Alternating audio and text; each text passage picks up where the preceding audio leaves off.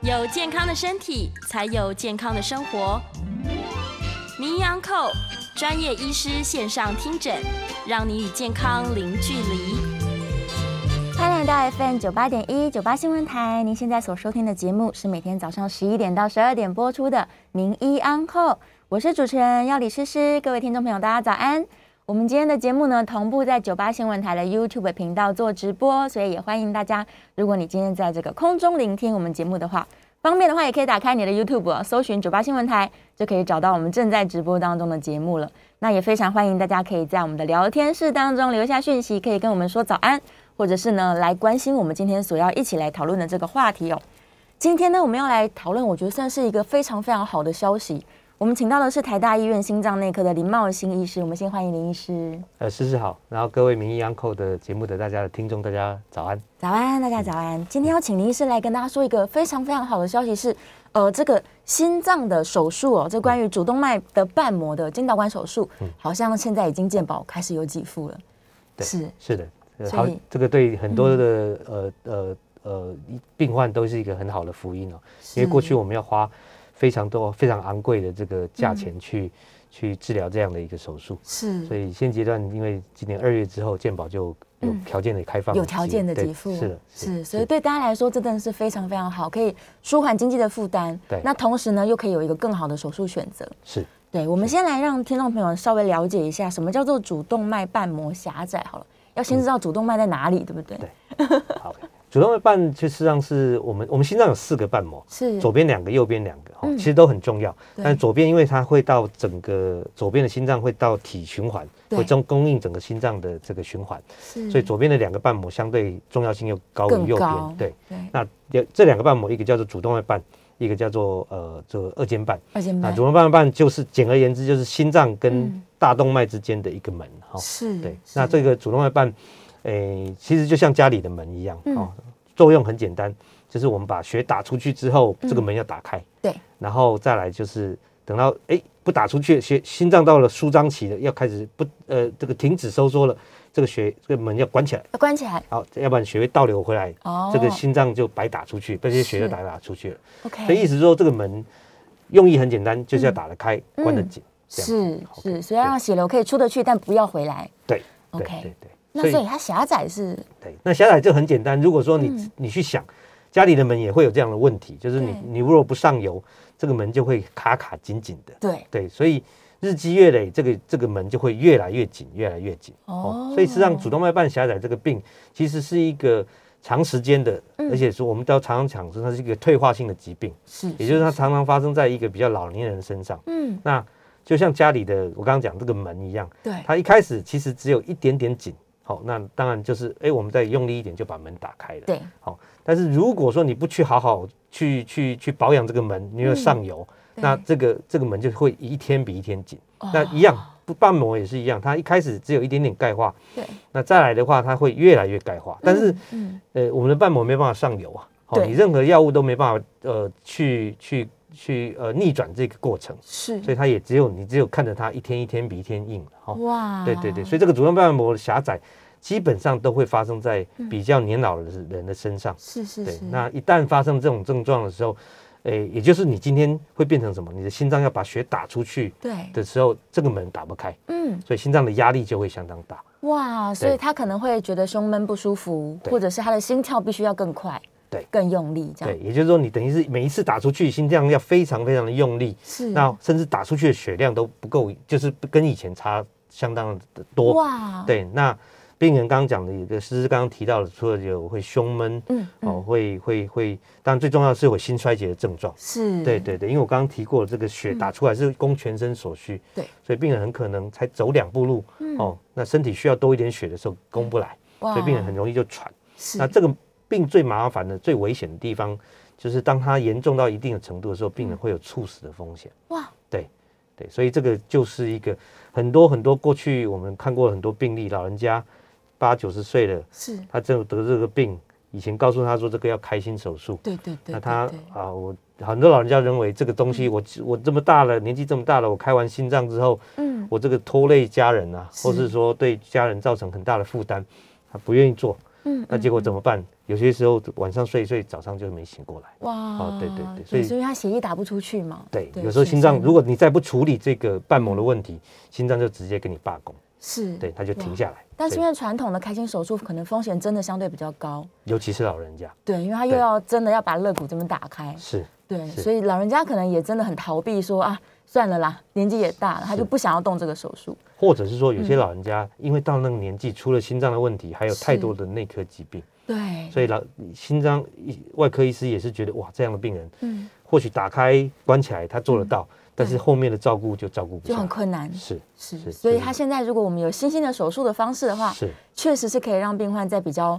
舒服的方式之下，是，对，把这个门给更换一下，对对不对？对，好，我们在这请医生介绍手术的详情之前，我觉得先让大家更了解一下说如果呃家里面真的有老人家，对那在哪一些警讯的时候，我可能要带他去检查，说可能会有这个主动脉瓣狭窄的问题呢？主动脉瓣狭窄其实最常见的，刚刚提到了嗯，几个的比特别的症状，第一个就对是胸闷，胸闷对啊，第二个就是会有病人呃病呃会有昏厥的现象啊，，昏厥对，就病人会那个老人家会突然会昏倒是这样的一个哦现是象，这都是一些警讯。啊嗯，那再来的话，就是一些心脏衰竭的现现现象，也就是说是他是走是走几步路很就会累很容易这喘样，很容易喘，这对样，子很容易对喘，对，这个事实上是，呃，在他比疾病很早早期的时候，嗯或者说嗯到严重的时候，就会有开始会有这些症状，是，也就是他是严重狭窄到某种症状的时候，这些症这其实这就是你可以想见，他是一个嗯心脏跟你叫救命的人，对对这个对他告诉你说我快负荷不来了，是请你赶快帮我把这个门解决掉。哦，对所以对他除了在心跳的部分可能对会有一点改变之外，他对还会有就是刚刚说的全身性的问题，是头晕啊、是喘啊等等的胸闷这样子是一些，是是是，所以他通常如果像这样的病患到了门诊去的话，对他跟医生说：“哎、我这个心心脏好像怪怪的，对或者是我会晕眩。”对那通常在门诊的时候，是不是就可以初步开始做一些这个检查？也许会检查到他的瓣膜的部当然，分。其实让医生从一开始的理学检查，是哦，这个也不一定要心脏专科医师，只要对是医生，他听诊上面，这因为他这样的病人的这个心杂音是非常明显的，哦所以你很快透过一个很简单的理学检查，是事实上就可以得到这样的讯息。嗯当然，进一步需要到呃心脏专科医师的那边去做一个呃，其实也不太复杂的检查，也就是一个是心脏超音波的检查。嗯那很快的，我们就可以取得相关的讯息，也就是说是这个瓣膜是不是真的狭窄，对还有它狭窄的严重程度是多少。哦那这样子，其实以台湾现在健保普及的程度来讲，其实是很快病人就可以得到很准准确的诊断。是是嗯是那当然就是要透过呃适当的呃就是专科医师帮你转介，或者说告诉你说哎这样的治疗该怎么是进行。对，啊所嗯以是我想在诊断上面其实是呃只要我们。呃，就是医生上面的话，很快就可以得到这样的讯息，是然后是很很快得得到很好的诊断。 OK，所以医生他只要认定说，哎、对他的这个瓣膜的确有狭窄的状况，对那其实我们现在如果说这个符合相关的条件，他是可以健保给付的，那他是不是就可以选择说我要来做一个这个瓣膜的置换的手术呢？对，是不过目前来讲，看起来在台湾的话，当然就是有健保的问题。对，哦，当然你说呃，台湾健保的呃给付的规定很清清楚，第一个年纪嗯要是要希望在八十岁以上，对，那第二个它的这个狭窄的严重程度，也就是它开嗯口、心脏瓣膜开口的面积。有从超音波去算，它小于零点八平方公分以下，是这是目前给我们健保给给付的一个一个一个呃规定了哈。嗯对当然，病人如果他觉得他经济能力许可，嗯他嗯愿意去嗯给付，他觉得哦，我今年才七，我七十八岁，我也觉得我很是老了，对，那健保不给付，但是我愿意自费去那个。嗯目前照医学的指引来看，这些都是合理的。是哦，当然健保因为它有一些预算的问嗯题，它没办法真的完全的开放。那这个当然，这个未来或许我们会积极再继续争取。嗯嗯那但是从目前的医疗的这个这个一个呃全世界的共识和指引来看，是其实甚至在六十五岁以上的病人哦去治疗这样用不不呃这个经导管的方式去治疗这样病人，都有它的合理性在存在。是当然，这个需要跟所有的医师一起，这个、这个很广泛的一个讨论，嗯对哦才能得到最后的一个结论、啊、这个也不是单一就可以做结论，啊所是以怎么样的治疗，我想都可以，呃，就是跟医疗团队做很有广共泛的同的讨论是的，是的，是是的，所以像这样子的手嗯术，其实呃，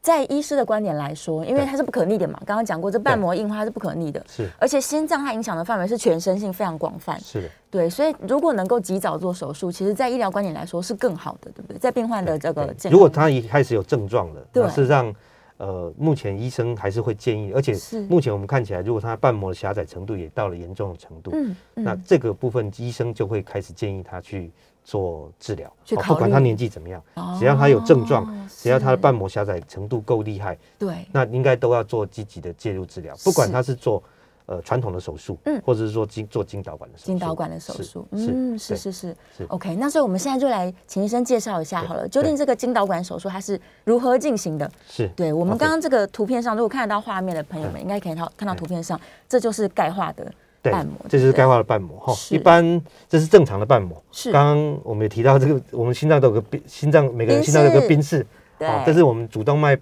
瓣膜上面它是刚好三瓣，所以它合起来之后就像一个宾氏的造型。哦对，那当钙化了之后，它就会退化成这个样子，就是上面钙三片的上面的钙化非常多。对，但还有一种病人，他是比较特殊的，也就是他是是嗯基因的关系、遗传的关系，所以他先天就是两个瓣哦哦，他不是三个瓣，对他不是宾氏，他只是一个呃一条像线一条线。那对这样的病人，他更可能在更早期，因为一些流流体力学的关系，他的是钙化会比较早有一发种生，发生，所以。我刚刚提过，这些病人三瓣的病人，他会是在七八十岁变得很厉害。对，但这些呃两半的病人，他可能是在更早一点，十年、五嗯年、十年之前，他就会变得很厉害的狭窄。哇，对对所两以这半样型是遗传造成的，是的是的所以是如果家族史上面有人可能很早就心脏有问题，对那也许自己可以检查一下，是的，是的。是，所以这样的病病人，我们其实要更也要很小心哈。嗯嗯嗯，那传统这个下面是讲传统的治治疗方式，也就是开心手术，嗯好、就是很简单，大家很直觉的，就是进去把瓣膜剪掉，对然后把它换成像说一些生物瓣膜、哦或是组织金属瓣膜金属这样的瓣方膜式是来做治疗。有些那疾但是患这样的治疗就免不了，嗯一定要开进去。对也就是开进去之后，你必须要把胸骨打开，对，然后你要把心脏打开，嗯，好、然后看到瓣膜。啊哦那这个时候这个时候还要做一件事情，要让心脏停下来，所是以你必须要把，要不然血在喷，你怎么去去做这件对事情？所以你要让接体外循环嗯机器，哦让这个心整个身体还维持一个系统性的循环。是好、然后在这个心脏已经没有血的状态之下对，把这些瓣膜剪掉，换好换上这些瓣膜。是那是这个是，最后再把心脏关起来，对，胸骨关起来，哇皮再关起来。这样听起来老人家真的会很害 怕，是是，对很多病人都都是这样，他他嗯本来同意开刀，对，在十年前他们都同意开刀，也愿意开刀，但是有时候去看完卫教影片之后，他是就回来说啊，我不我要还。是不要开好 了，对，因为太恐怖了，对， 真的的确对会对让病患非常的担心，是会。对，但是今天有好消息，就是因为是哦，现在真的不用这样开心了，是的，是的，对是对的对。 OK，所以我们新一代的这种经导管的瓣膜，呃 呃，简言之，它经导管前面这三个字，也就是说，嗯我们的瓣膜不再是用呃打开胸膛、打开心脏的方式带进去，而是是从呃管子从经管子。呃，把它收在一些管子里面哈，嗯它有两种方式去释放，一种是自膨式的，一种是球囊扩张式的。扩张式的，那从属西部把嗯这些瓣膜好、逆流这个上来，然后经降主动脉到升主动脉的地方，嗯然后再瓣膜到这个主动脉瓣原本主动脉瓣膜的位置的地方，对，然后呢，我们用不同扩张的方式把这个新带进来的瓣膜，呃，直接置放在这个这个旧的瓣膜上面。哦，直接卡对上去，对，也就是说，如果我们形容这个门没有被拆掉，原本的门被拆掉，我嗯对直接卡了一个新的门上去，哦，这样的方式治疗。是也唯有这样做，我才有办法是经导管做。对，哦，如果你真的要把旧旧的门拆掉是，你一定要打开打开胸膛、打开心脏才有办法。是是那是，嗯透过这种经导管的方式，我们才有办法、哦把这个瓣膜带进去，然后把旧的瓣瓣膜卡在新的瓣膜的外面，这样子，是然后新的瓣膜就开始运作。对哦，对所以它从对属膝部，就是因为导管很细小，对不对？对对所以它可以从属膝部远端，这个血流比较不那么，就是对动脉血流不那么呃冲击那么大的地方，我们是这样的进去，对，对，然后对再把它放一个新的瓣膜上去。是那像这样整个手术的过程，因为看起来它其实是一个微创的手术，是。对，所以整个手术过程它大概会花多少的时间呢、呃，其实现在手手术已经跟跟我们早期做已经差别了很多。我们以前是嗯做也超要两个半小时左右，现在几乎一个半小时就可以做完这样的哇手术，非是非常常非常的快快。对，对从病人进到那个手术室的门是，到出手术室的门，可能一个半小时。一个半小时就够是了的，而且是的它也不需要做到全身麻醉，是对不的，是的对，？现在现在实际上嗯我们在台大医院做，实际上也都没有在做全身麻醉对了。的病人实际上根本有时候，如果他胆子比较大，他可以完全清醒的做。那哇当然有些病人老人家有时候他比较怕，比较那紧他张我们对嗯还是会有可能可以给他一点点镇静安眠的药，让他睡着，但是不需要插管。是所以这样的病人，这样的一个手术的方式，伤口小，也对，不需要全身麻醉，哎嗯对老人家来讲，其实是一个很呃有利的一种治疗方的式。确是，的是的确是，让是他们很可能很舒服，是的，而且在手术过程当中，其实对也不会有什么痛感，对不对？大部分不会，因为我们呃局部的地方还是会打局部麻嗯局醉，部麻醉对。嘛，对然，后病人等于是是他，好，他真的给他打一点药睡着，他醒来之是嗯后他就做完了，好，那也不会有过去因为插管引起的这个喉咙痛啊，或者是这些现这些现象，哇那时间也很短。对对对对，所以然后甚至出院时间也很快，是的，这个有时候对住呃做完手术两天后就可以出院了。哇，对对对哇，这真的是非常好的手术。但是我是刚刚有跟医生稍微聊一下，其实这手术已经发展了快要接近十年的时间了，对，是让对整个医学的发展第一例的这样治疗，其实已经十几年，十五六年了，嗯十五六年那，真正大规模才呃在全世界去去施行这样的手术在病人身上，也差不多十年前左右。嗯是对是台大，我们当然在呃在台湾，我们在十十二零呃二零一零年的时候，嗯我们就开始施行这样的一个手术，所以是上第一例的手术，其实已经在二零一零年十一年前了哈。哦那所以呃，但是这这个十年当中，这些手这些手术的，不论是医材的演进，对还有它对于适应族群的扩展，是，一开始这样的手术出来，我们都是根据那种呃真的很老的、嗯很药石罔效的病人。对好、那实际上他也没有其他的方法，我没有们帮他选择没有选择，帮他对姑且一试。嗯，但是这十年当中，这样的手术已经开始逐渐扩及到，诶，本来开刀还能开的病人，就是是传统手术可以开的病人身上，那但是它是中低风险的。嗯，那事实上也很多的研究显示，这样的手术对病人来讲，其实。呃，不亚不差于传统的手术，甚至事实上是优于传统的手术，是更好的，是的，，是的，对所以事实上，这十年当中的进展，医材的进步、观念的进步，嗯嗯也让更多的病人可以受惠到这样的治疗。哦，只是是以前它是一个呃手术。价格比较高昂的状态，那现在好消息是健保在有条件之下是给付的。是的，这是一个好消息。那这个置换手术啊，它换进去之后是可以用一辈子的吗？这个哦，新的当然不瓣是膜嗯这样的置换，当然它是一个生物瓣膜，它可能是是猪或牛的心包膜做的。哦，所以目前看起来，如果呃，我们说我们十年前就开始做，那目前大家医学界认为它大致上。呃，最少应该可以用到十年左右 OK 这是最少。也就是说，因为十年前才开大开始大规模嗯去、去做这样的治疗，对，所以我们对确实不能告诉病人说这可以用十五年、二十年，嗯因为这是这样讲就是就是骗人对的，哦，这是不对，因为才十年前才开始这样做，是所以目前看起来，从十年前我们植入的一些瓣膜来看，嗯它是让它的呃长久的这个这个耐用性实际上是是可以很好的是还不错的，对哦，对所以对早期施行这些手术的病人，到对目前为止也都还如果他还状态对良好他还呃持续存活下来之后，瓣膜的是状况都还是不错的，嗯对对是对是对是。是。然后平均呃施行这个手术，因为都是高龄的患者，对所以刚刚医生有提到说，其实都是八八十岁左右的病对患，我们台大医院过去做的这些病人，目前看起来八平均年龄是嗯八十几岁，八十82二岁，，对哇，对对，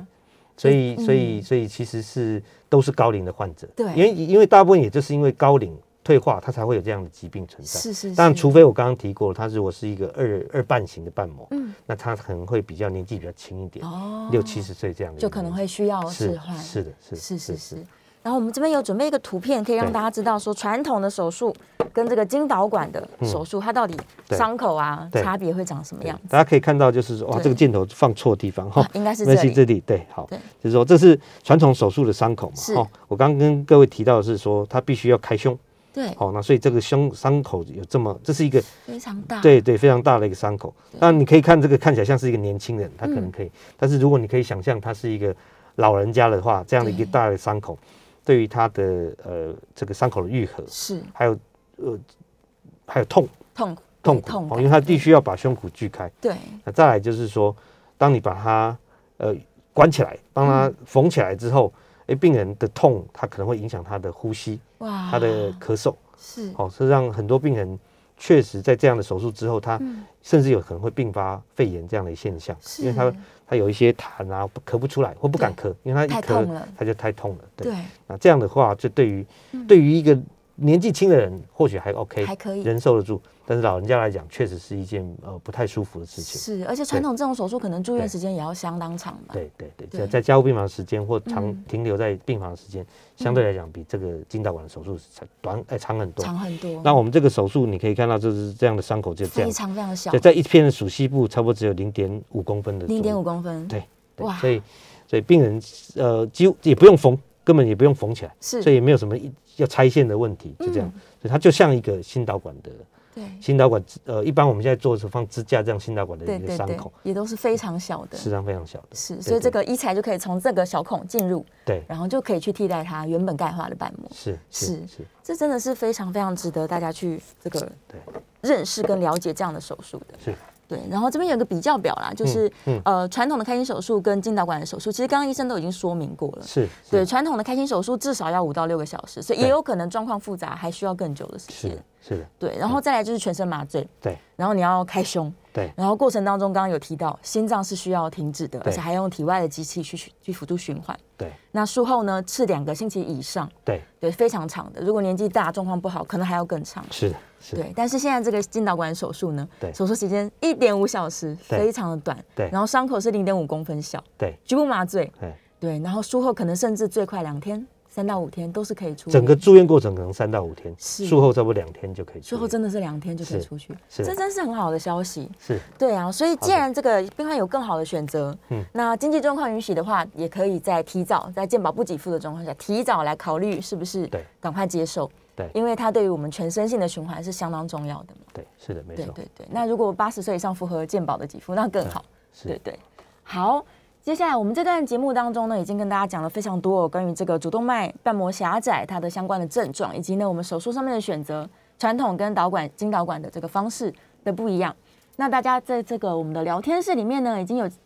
开始有一些问题了，所以我们在下一段节目当中就可以来跟大家这个回答聊天室当中的讯息哦。再跟各位宣传一次呢，我们今天的节目在九八新闻台的 YouTube 频道同步做直播，所以欢迎大家可以在聊天室当中留下你的这个文字讯息，我们在下一段节目就开始回答大家的问题。那如果你有这个除了呃心导管这个主动主动脉瓣膜狭窄这个经导管手术以外的问题的话，也许你也可以留言看看。我们如果有一点点时间的话，也可以帮大家做回答。好，我们稍微休息一下，进一段广告，下段节目很快回来。欢迎来到 FM 九八点一九八新闻台，您现在所收听的节目是每天早上十一点到十二点播出的《名医安扣》，我是主持人要李诗诗。我们今天在现场请到的是台大医院心脏内科的林茂兴林医师，我们要来聊这个新兴的经导管的瓣膜治疗。我们欢迎林医师。其实你好，好，在线上有很多很好、相当好的问题。对对，来，我们来开始稍微回答一下好了。燕良有问哦，他说这个经导管的瓣膜治疗会不会因为视野狭窄，所以不容易更换啊呢、呃，这可能是完全呃以外科想法的观点去想我们的手术了。是，外科医师当然就是开进开心进去，他对嗯伤伤口的伤口或是什么，但是我们做法并完全不需要开把胸膛打开，所以我们没有什么视野的问题。嗯，实际上，导管的进入这个整个过程，我们都需要用辅助 X 光机，对所以它进在治疗的地方，它需要一台 X 光机在那个是手术台上面。嗯哦，所以跟一般我们在呃一般开心手术的手术房那是不一样的一个手术房，嗯所以它完全是一个不同的一个房间哦，比较先进的一个房间。对，那这些东西带进来之后，呃，我们就必须要透过 X 光机，还有呢，还要必须因为我们的身体的组织，包括瓣膜的地方，嗯或是心脏这个大动脉的位置。都不在 X 光机下都不显影的，我们看不到这些东西的。是那怎么办？我们看不到，我们东西进来，嗯要怎么去精确定位？这时候就要透过我们要同时打一些显影剂，显影剂显影剂打上去之后，就可以把整个主动脉的这个、嗯这个这个形状展示出来，是，所以就会知道我的导管到的地方是在哪个位置。嗯啊，透过这样子的方式去精确把瓣膜的放置位置放好，这样是子。是对是，对所以它是透过摄影去监控，是的，是的。对，所以我们在做这个手术的过程中，比一般心脏外科医师还更辛苦。为什么？因为我们要穿铅衣、嗯啊啊，因为我们在在在的地方为那个那个房间是有 X 光机，是因为我们在做的过程中需要不断的用 X 光机去帮我们确定我们的瓣膜的位置。对所以这个时候我们就必须要同时也穿着前铅衣保护自己。这样，对对对对。所以医生更辛苦，是是对是因为是铅液很重嘛，如是果是有有照是过的有人都有知一道，嗯有一段时间的这呃有一个有一定的重量，是，所以是实际上是对我们来讲，实际上体力上的负荷会也稍是微大一挺点大的，是的，对是。但的是至少呢，对病人来说舒适度非常高，是的，而且是是的用体外摄影的方式去监控他整个手术过程哦。是好，是啊嗯然后呃，博宏问了一个我觉得蛮好的问题，而且其实应该也可以衍生出来这个导管手术的的先进了。嗯嗯，就是他说肺动脉高压引发的这个肺动脉瓣膜狭窄，能不能够用导管瓣膜来做治疗更换？嗯好，这是一个很好的问题哈，是，就是呃，我我先讲我们讲的今天主动脉瓣膜狭窄的这个呃经导管的方方式的治疗哈，其嗯是实它它带给医学界的一个很大的一个震撼哈，嗯因为诶经过这个手术之后，那个十几年前这个我。法国这个 Alan c r e b i e r 医师做了这样的一个手术之后，在一个病人做了这样的一个手术之后，大家后来才发现哦，原来嗯我们可以这样治疗瓣膜。是所以呃，所以它带给医学界的震撼就是说，诶，为我们呃未来治疗瓣膜的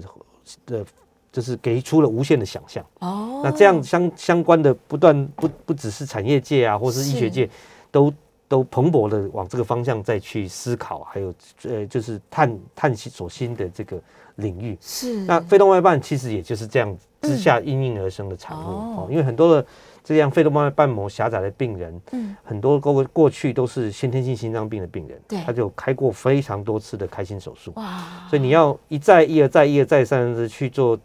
开胸膛对，打开，然后再去做瓣膜手术，对病人来讲是一个很大的一个伤害。是那也就是因为前面的这个主动脉瓣的这个狭窄的手术的成功，那现在肺动脉瓣的狭窄其实也开始已经有了这样的一个嗯初步的成果哈。是那是确实这样答案是呃是肯定的。是肯定的，现在实际上是可以经过肺动脉瓣可以经过导管的方式治疗瓣膜。是在台大医院，其实我们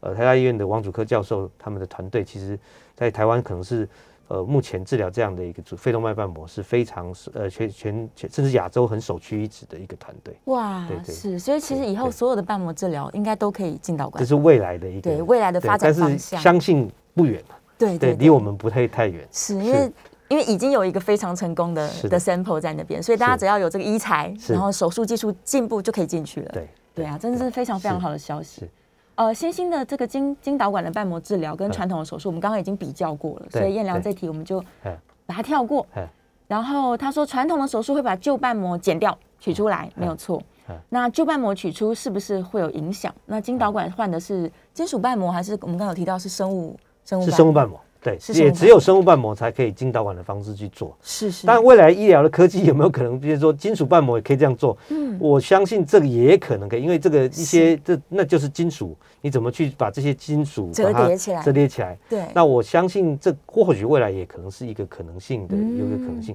不过金属瓣膜对我们的问题还是在于病人要长期吃抗凝血剂。啊，你对，你放了一个生物，不管它是猪啊或牛的这个生物嗯瓣膜进去，最起码我们不需要吃抗凝血剂。是对，所以金属瓣膜对于我们的治疗不会是一个比较好的选择，因为我们要嗯辅佐于很多的这个其他药物的帮忙。对啊，这些抗凝血剂有时候会增加病人出血的风险，是是对，是反，而不见得是最好的。嗯，所以所以生我物们瓣膜的选择其实是蛮好的，对对，是的，对对对，在这个手术之后的照顾上面来说也是更的加容易是。的，那他刚刚有提到说旧瓣膜取出会不会影响这个愈后啊？嗯，传统的手术就是把瓣膜剪掉，然后对换一个新的上去嘛，是对对是对，所以应该这个嗯这个问题我们上次有回答喽。是然后哦，底下有一个鲁军孙孙鲁军说，嗯半年前心导管手术从属膝部进入，然后为什么术后呢？这个右腿一直觉得麻痛， 哎，对这个问题 OK。所以我想，呃，任何的术式，这些微创的手术都还是有可能会有一些后遗症的。是所以经导管的方式，它进入属膝部的血管，它也有可能当然，呃，这个这个东这个导管拿掉之后，对它有可能会造成局部血管的伤害。哦所以如果说你有这样的症状，其实要回去跟你的医师讨论一下，或者说做一些呃影像学的检查，超音波，是哦，这个周边血管的超音波，确定一下当初这些导管拿掉之后，嗯呃，血管的呃这个修补上面是不是有很达到很完全，或或者有其他的后遗症，这个或者哦是讲透过很简单的一些检查，可以都可以找得得到到到答案。对对，所以建议他还是回诊去确认一下是手术部要跟位医师反映，然后让医师嗯帮你安排检查，这样是是是，对。呃，底下有一位许小姐说，她对七十多岁，然后嗯有高血压、糖尿病、心脏病的家族史。嗯那五十岁开始心律不整，嗯而且常常头昏、那恶心、呕吐等等。嗯那他应该要做什么样的心脏检查吗？ OK，好，这个、嗯这个呃七十多岁哈，对，然后很多有共病，有有很多共对哦，我我想心脏病在一个七十多岁老人家是相当有太多的可能性，是，那包括尤尤其他有这个三高嗯，哦，高血压、高血糖呃糖尿病哦，还有家族病史，是那所以这样的病人他血管的有有冠我们讲冠状动脉心脏病的这个机会是不低的哈。是哦是蛮高的是。那其实所有心脏病，不管是血管的问题，或者是瓣膜的问题，嗯都会有这类似像这样的症状。像说他到后来后期，都会有一些像说心律不整，嗯对呃心脏变大了，心律不整的机会就增加。哦然后还有就是说，这些心律不整忽快忽慢、忽快忽慢，就会让你有头昏眼花、眼黑的一个现象。是是，所以我想，这样子从这些症状来判断，其实还是需要很多问题去厘清的，嗯嗯包括血管的问题，对，包括瓣膜的问题，甚至它事实上就是单纯也可能是心律不整的问题，哦，这也都有可能。所以我我想这一些部分就要去跟呃医师做呃安排一系列检查来做是做澄清，一个或一个确认对啊，对对是对，的因为其实心脏有各式各样可能的状况，是的，对是，的尤其是在的高龄啊，所以心脏这个器官呢，它嗯对这个随着年龄增长嗯，它就是会慢慢的失退去一化些功能，对对，所以它的确是一个大家都会面临的问题，是的，尤对其啊是心血管疾病的问题是在于嗯，在很多工业高高高工业高富发展的国家，对是会发生的事情的，啊因是为大家一越来越有钱了，吃的越来越好了，对，动的越来越少了，嗯，所以嗯基本上不管是血管的阻塞，是或是这些呃这些我们讲钙化的沉积，嗯可能都会比一般比较落后的国家来的来的落后国家有落后国家疾病的问题，的问题，他可能对在公共卫生不好，五六十岁，大部分的病人在五六十岁前就就是就死过世了，它哦的因为平感均染寿命可能比对较短一点，对，而、对工业高高度工业的国家，嗯大家活得更好，活得更久，但是是这些老化的问题，还有这个心血管的问题，就会在、嗯呃六七十岁、七八十岁的时候慢慢浮现出来。是是对是，对尤其像台湾现在高龄化的非常严重，而且是快速。是但我觉得也是因为造福于我们的医疗这么进步啦，台湾是的医疗真的是站在世界顶尖的位置。是， 对，那所以国民寿命是一直在延长当中。对那刚刚有提到这个心脏的疾病，它就是个退化性问题，它就是会发生。对，对啊，嗯所以其实大家提早来有这样的意识是更好的。当然对啊，就是重视自己身体的保养。这样是是是。在医生你们的案例里面，有没有哪哪个形态的这个高龄者，嗯他是比较容易这个更早发生心脏病问题的？哪一些生活形态会让他就是比较状况比较不好？嗯对，那哪一些生活形态可能会让他哎、心脏可以用更久一 点？对，不要这么早就其实面这临一个些这问个题。是一个大家都很关切的问题了哈，是这让所以为什么我们要去列出这些心血管疾病的高风险族群？是也就我们可以很明显的看到，如果你你有三高，嗯，或是当然有些有些因为年纪的关系，因为对基因的关系、遗传的关系，这些你不可能你不可能避免你一天比一天变老。是，你也不可能能去换你的爸爸妈妈、阿公对阿妈，哦，这些东西就换不掉。嗯所以有些病人主要还是让是第一个是，呃，我刚刚讲三高，三高，三，高好、这样的一个族群。嗯，那呃，你可以非很常明显的看到，如果你在早年你很认真的面对这些问题，嗯，你在五六十岁你有这个问题之后，你好好的去控制你的血糖、血脂肪肪和血压，哦是那后续你引起这些并发症，对也就是你收拾这些残局的机会就比较比较较少一小一点点点，嗯或者说嗯病况也不会这不那么严重。哦对对对对，还有就是说，这这些其实说穿了都是一种态度问题啊。对好、不是除了你面面对这些危险因子的态度，是，那这些态度衍生而出来的是，包括是说你你不运动，对所以你就会越越来越胖啊哦，这样的关系。是对啊，所以这些都是，诶、你可以很明显的看到这嗯些病人、人在后面的这个因为心血管事件影响的预后都会比较是差一点点。所以他因为一些代谢症候群，因为高血压、糖尿病都是因为这个生活作息、饮食造成的嘛。对因为代谢症候群可能忽略或是不处理，是然后拖到他后面，他的心脏可能又更提早不堪负荷。是的，对，所以这是层层相关的。是的。对，是大的家说回来，还是说你一定要运动，养成良好生活习惯。对，然后如果你已经发现有慢性病，那真的一定要治疗了。对，对而且啊要对啊很严肃的去看待这种事是嗯情。尤尤其我常常跟我的病人说，你高血压，高血压你现在不是为了现在啊，对因为有时候你血压一百五、一百六，你大部分不会有感觉。对，但是你要做为我们现在做控制血压的原因，是因为嗯我不要让你在五年、十年后，嗯比你的同年龄的人更早得到这些心血管疾病。对哦，因为这些现在目前这些心血管疾病的治疗，你必须要讲都是在收拾残局，是啊，收是啊拾是一啊些疾病后面的残局。嗯那一个医疗进来，都可能带来更多的是其他的一些并发症或医疗，嗯嗯嗯嗯，所以嗯这个都不是我们所乐见的。是是对是，对所以对真的对越早去做这是个身体保养是越是重要的。是是，好，我们在这段节目当中回答了一些线上的问题哦，还是非常欢迎大家可以继续来到我们 YouTube 的聊天室，把你的问题留下来，我们可以跟这个医生在线上做很好的 Q&A。我们稍微休息一下，进一段广告，下一段节目很快回来。欢迎来到 FM 九八点一九八新闻台，您现在所收听的节目是每天早上十一点到十二点播出的《名医央叩》，我是主持人姚李诗诗。我们今天在节目当中请到的是台大医院心脏内科的林茂兴林医师，欢迎林医师。好，我们回来了哦。今天在聊这个很棒的一个这个福音，就是金导管的瓣膜治疗呢，在今年二月已经有条件的健保给付了。是对，我们刚刚有聊到，就是我们整个国民的年龄不断的在延长，嗯所以我几乎很多朋友家里面都有八十岁以上的老人家。呀那以前其实这些老人家可能到这么高龄的时候，他没有什么生活品质可言哦。是但现在因为我们医疗的进步，大家可以活得更长，对而且刚刚医生有提到是健康的活得很长，是健康的余是命。是。对对对，当然，我觉得我们过去医疗一直在追求的是嗯，延长我们的余命，是哦，，包括很多的治疗，癌嗯症的治疗，什么的药物新的发展治疗。对，那但是近几年来，大家越来越重视的一个叫做一个一个一个名字叫健康余健命，康与也就是说，呃，我们没办法抑制每个人的老化、嗯退化、各个器官的衰竭，这个都没办法抑制。甚至我们是今天换了这个瓣膜，你的心脏还是老的。对，哦，事实上我们只是帮你解处理一个结构的问题。嗯，但是重点就是说，当我们这个治疗给予了病人之后，嗯，那这个病人在最后的这一段时间里面，他到底活得怎么样？是，哦，他他如果他是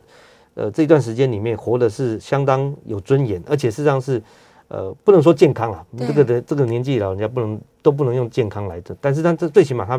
呃病痛是很少的。哦嗯，哦，那那甚至还可以有享受人生的这种这种乐趣。是，那因为这时候很多呃这个儿女都已经成成长啦、他们对现在就是要享受这些事情的时候，嗯那不被疾病所苦，那我觉得这样的治疗才有它的意义存在。是，那我我个人觉得这样的一个手术，这这个这个，我们讲今天我们介绍的这个金导管呃的，呃瓣膜置换的手术，对，呃由由于他在治疗的过程中，病人的受的痛苦很少。很少，但而且它对于病人的这个呃症状，还有他的病痛的减轻是非常、非常的嗯非常显显著的著的。病人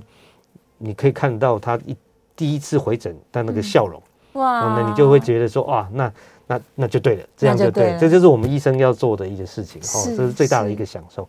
那所以才我们才会觉得说，这这个这个治疗带给病人的嗯，事实上是，也就是它不仅仅是延长它的寿命，这个是是这个是毋庸置疑的，它可以延长它的寿命，嗯而且它可以在它这个最后的这一段时间里面，它过得还不错。是，我不敢说非常好，但是它过得还不错，对那是一个延长健康余命，很符合这样一个宗旨的一个治疗。嗯，对是是对是，对就对真的是能够直接提升病患的生活品质。是的，是的。对啊，其是实的大家如果对有自己生过病，可以想象一下，是年轻人的生病可能在短期内你会好，对但是可能对老人家来说，这些对病痛它是每一天对呼吸的时候都要跟它共存。对对，所以呃，虽然寿命不断延嗯长，台湾人的寿命真的是快速在延长中，对，但如果我们对能够让老人家的生活品质更好嗯，嗯。那当然他是更开我心。举个几个最重重要的例子，像我哎是很多几个病人，八十三、八十四岁，嗯，他们大部分身体都 OK，嗯脑筋清楚对，然后手脚灵活。哎嗯，但是因为这个病的关系，他他没办法去做他喜欢的这种事情哦，包括什么？有的病人我很喜欢打网球，对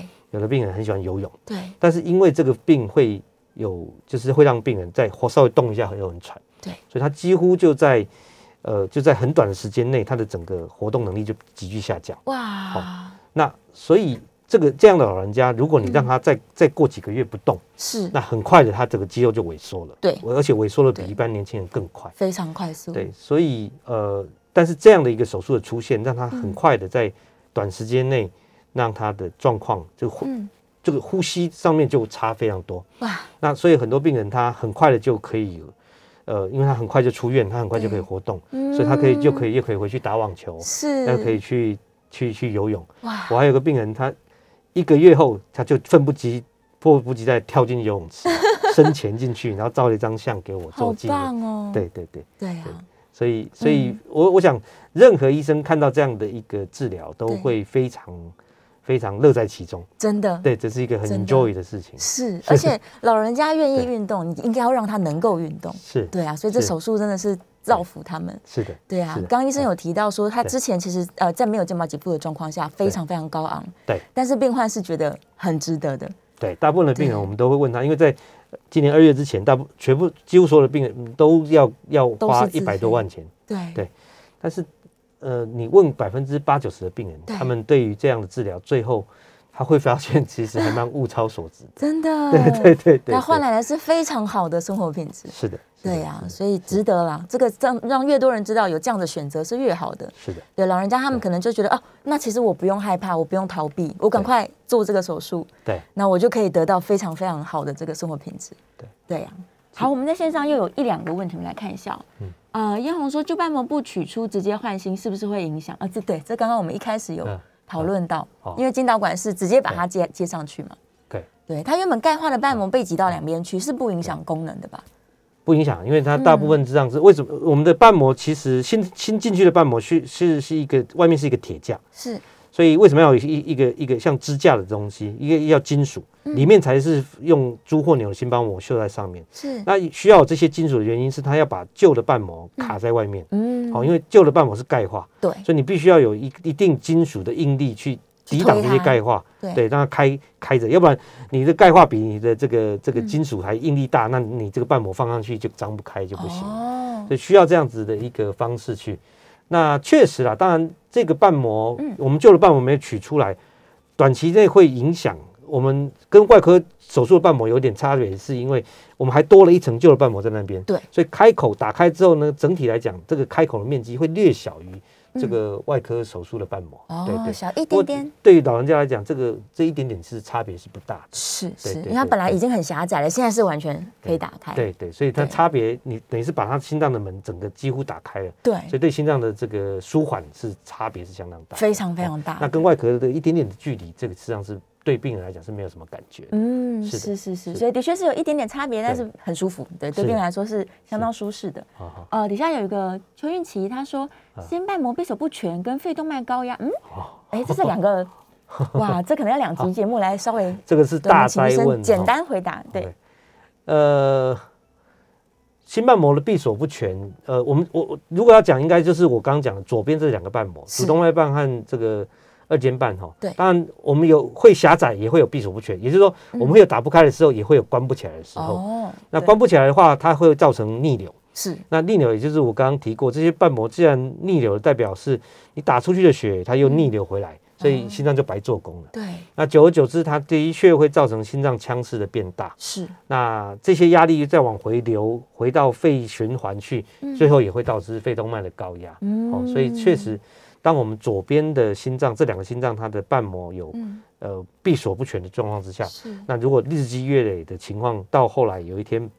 确实肺动脉会高压。是，也那是有连带关系。对，所以这样的瓣膜更应该要早点去处理，不要让它达到，因为肺动脉高压有一部分的病人是不可逆的，是也就是即使你把瓣膜好弄好了，嗯高压下不来，那这样的病人最后愈后都是非常不好的。是对嗯哦，对所以他如果像这样说，他是他是瓣膜闭锁不全，他也可以考虑来做一个瓣膜的手术吗？哎，目前看起来嗯我们正、医学界正朝这个闭闭锁不全的这个方向在前进，目前只有呃主呃主动脉瓣的狭窄可以这样治疗，对，那对闭锁不全是我们下一个要努力的方向。哇欸因为它这个是完全比较不同的，虽然是同一个瓣膜，对嗯一个是打不开，一个关不紧，但是你说、啊、那为我为什么不能够对同为什样么这样不能的？够置换呃呢，？主要事实上是我们现在的瓣膜设计是要主要是靠钙化去卡住它。对那如果说闭锁不全的病人，钙化大部分是很很少的，对所以卡不住，哦会掉下来来所以这个就有待医学的科技的进步，是帮我们怎么样去卡住那个瓣膜， OK 在钙化不厉害的地方上去卡住瓣膜。哦那这个我想应该是呃快要变成现实了，因为这个医哦快要学实现了，快要实现了，这个对这个只是时间的迟早问题，就是下一步了。是就是下一步。对对对，所以它只要在医材上面有一个突破性的发展是，的其实手术完全是可以进行这的。个应应该不难，这个实际上是是不难。对所以在未来，我们只要有好的医材，对那这个手术一样是一个一点五小时就可以处理好。理我想论上来说，应应该该是是我想是哇，这真的是非常非常好的消息。对啊，对所以也让大家可以更提早去认识这件事情。对因为既然像医生说的，它是一个老化退化性的疾病，所以意思就是每一个人你这一生都有可能要面对这样的问题。对我对自己也有可能会遇 到这个是问 题。是是是对是，所以对他并没有说哦某个族群就特别一定高风险，而是所有的人，实际上是所有的人，因为心脏就是一直在使用当中嘛。是的，是的，对啊，是的所以所有的听众朋友，大家听到有这样子的手术的选择，然嗯后你更加了解它。那有一天自己面对这个问题或是家人的时候，对你就可以有意识说，哦，我们有这样的好的选择，是对，那是不是提早可以做？对，对就不一定要有健保啦。当然健保非常好，是但即使是这个没有健保的状况对，也许适合做的时候，是对，我们就可以考虑来进行跟医生讨论，说对是不是要进行这个手术。是的，对呀、是的嗯，就是非常非常感谢医生跟大家带来这么好的消息。对呀、就是大家对于疾病越有认识，其实是越不怕，嗯知情就不害怕。对。而且我们的医学也在不断的进步当中，是，所以有有可以想见，嗯，呃，可能非常也可或许也不会太久，有一对，嗯